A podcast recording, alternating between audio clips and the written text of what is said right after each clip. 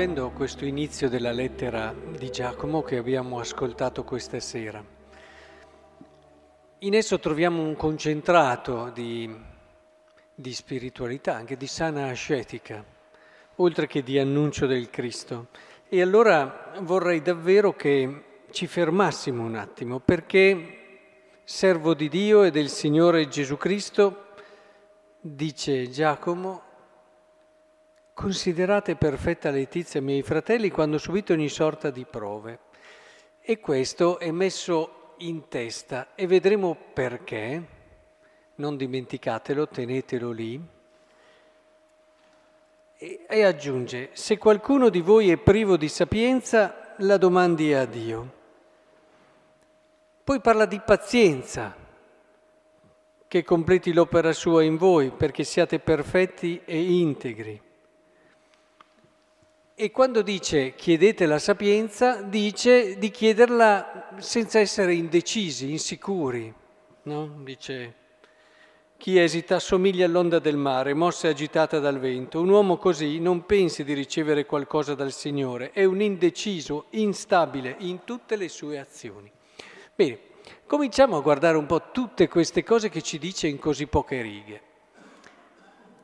Nella vita, se si vuole essere felici, la perfetta Letizia, occorre anche passare dalla, dalla, pazienza. La pazienza è una virtù importantissima, intesa nel modo giusto, che non è il remissivo, il remissivo subire, che, non è, che anche quelle sono tutte scorciatoie che noi cerchiamo per cercare di essere un po' più tranquilli. La pazienza è una virtù dei forti e la pazienza è decisiva per raggiungere gli obiettivi principali dell'esistenza. Quante cose si sono perse e abbiamo perso per mancanza di pazienza. Io non sono più così giovane e vi posso dire che la mancanza di pazienza è una delle cose che ti, ti allontana nelle relazioni. A volte hai delle relazioni importanti, delle relazioni belle, la mancanza di, di pazienza tante volte le rende più difficili, a volte rompe proprio e invece avresti potuto recuperare tante situazioni e crescere e arricchirti molto di più. La mancanza di pazienza ti fa essere assolutamente improduttivo nell'educazione. Se c'è una virtù che un educatore deve avere è la pazienza perché non tutte le persone hanno gli stessi tempi e tante volte persone non sono, hanno fallito perché chi le educava non le ha sapute aspettare. È molto importante cogliere questo, che non vuol dire non essere fermi e decisi, penso che mi capiate su questo, vuol dire però, eh, pur nella proposta forte e alta, sapere che i tempi di ognuno sono differenti ed essere sempre quello che ridà fiducia, e incoraggia e in un qualche modo c'è sempre per farti ripartire. Questo è lo stile di Dio del resto che ci aiuta a capire come fare ad educare.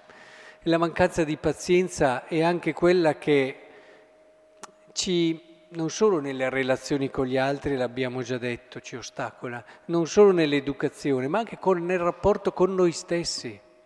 Quante persone travagliate e non serene perché non hanno pazienza con se stesse. Anche qui, evitate gli estremi di chi eh, si giustifica in tutto. Eh, ma il discorso di sapersi raccogliere anche dopo le proprie cadute, anche dopo i propri sbagli e saper ripartire con ancora più determinazione e fiducia di prima, è una virtù essenziale per poter crescere, per poter crescere. Quante persone non sono cresciute quanto avrebbero potuto perché non hanno avuto abbastanza pazienza con se stesse. Ma poi si parla anche di un'altra cosa, l'indecisione, l'insicurezza. Avete sentito che parole usa Giacomo? Un uomo così non pensi di ricevere qualcosa dal Signore, un indeciso, un instabile in tutte le sue azioni quanto davvero è di ostacolo l'insicurezza. siamo indecisi, non sappiamo mai che decisione prendere tante volte e queste persone eh, non costruiranno mai niente di decisivo e di importante nella loro vita. E, e su questo però vi, vi voglio mettere un attimo in guardia su quelli che sono i falsi sicuri. Ci sono sicuri e vedremo maturi in un certo modo. I falsi sicuri sono quelli che vanno decisi, che magari non hanno insicurezza, eccetera, ma semplicemente perché vedono una, una porzione parziale della realtà. Vedono solo una parte, non, rie- non considerano tutte quelle che sono e possono essere le conseguenze di un atto che fanno. E questi sono a volte anche un po' pericolosi perché o diventano arroganti, o pensano di capire, di sapere sempre tutto e anche qui è una chiusura, un limite della visione della realtà. Eppure sono persone anche intelligenti in tanti casi, perché lì non è un problema di intelligenza, è un problema affettivo, un problema di chi eh, non riuscirebbe ad accettare quello che è magari un mettersi in gioco diverso con gli altri, problemi anche nelle relazioni, eccetera, un saper accettare anche un suo posto che non è magari di essere davanti agli altri, di capire più degli altri, il suo limite, la sua fragilità e allora chiude. Chiude, non lo vede, è sicuro che sia così, ma solo perché lui vede solo quello. Ecco, questi sono i falsi sicuri che diventano a volte, sì, vedono sempre solo le loro cose, vanno avanti per questa strada e sono assolutamente certi che quello che vedono loro è la cosa migliore. Il vero sicuro invece è la persona che un po' più sensibile e libera sa vedere tutte le possibilità che ci sono e questo potrebbe renderla anche molto insicura. Ma che cos'hanno? Hanno quello che qui si dice, che forse non si riesce a cogliere molto, ed è quello che vi ho detto di mettere lì all'inizio dell'omelia. Cioè, tutte queste prove che il Signore ci dà, ci aiutano ad accettare la rinuncia, accettare anche quelle sofferenze che arrivano nella nostra vita. Se noi non sapremo essere forti e accettare anche di perdere la rinuncia e tutte queste cose, saremo sempre degli insicuri. L'insicuro è una persona che vede tutte quelle che sono le possibilità, ma non ha non ha il coraggio di perdere, di rischiare. Noi dobbiamo sapere anche perdere. Non rischia chi non sa perdere, non rischia chi non sa soffrire. Quando siamo lì che non sappiamo deciderci è perché non, non ab- abbiamo paura di quello. In fondo, in fondo a volte, non ce ne rendiamo sempre conto, ma è lì la paura. Il Signore, attraverso tutto quello che ci manda nella nostra vita, vuole rafforzare il nostro spirito. Dobbiamo imparare ad accettare tutto quello che c'è anche di prova, di sofferenza. Questo ci dà una sicurezza sana. E allora, pur considerando tutte le possibilità che abbiamo davanti a noi, andiamo, andiamo con coraggio, sappiamo che rischiamo, ma ci andiamo lo stesso.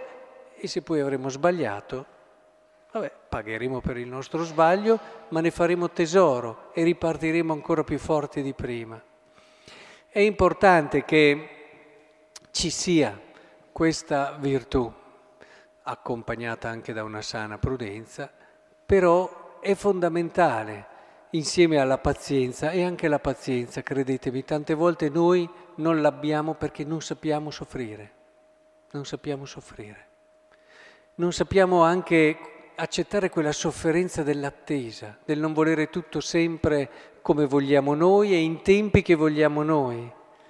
Provate a pensare in campo educativo, noi vorremmo che queste persone capissero queste cose nei nostri tempi e non ce la facciamo ad accettare che invece i tempi siano diversi e allora sbagliamo perché abbiamo reazioni che invece di aiutare l'altro a riprendersi e a ripartire lo chiudono, lo bloccano. Poi dopo diciamo, eh, bisogna poi dargli una mossa, eh. Stiamo attenti dopo, è vero che in alcuni casi è così, ma tante volte giustifichiamo la nostra incapacità di pazienza con queste scuse. E allora vedete come si potrebbe andare avanti tanto, ma il tempo non ce lo permette, Testi come questi ci offrono davvero una chiave importante per entrare in quella che è la sapienza, si parla qui della vita, la sapienza della vita. Ecco che il Signore allora ci aiuti e, e ci dia questa forza. In fondo San Francesco quando parlava della perfetta letizia diceva questo, impara ad accettare quello che la vita ti dà anche di sofferenze e di prove, accettalo davvero come una benedizione in tanti casi, sappilo vedere come un qualcosa che ti apre a una dimensione più profonda e nuova. E oggi abbiamo visto, ti servirà ad essere più paziente, ti servirà ad essere più sicuro, ti servirà ad essere più felice.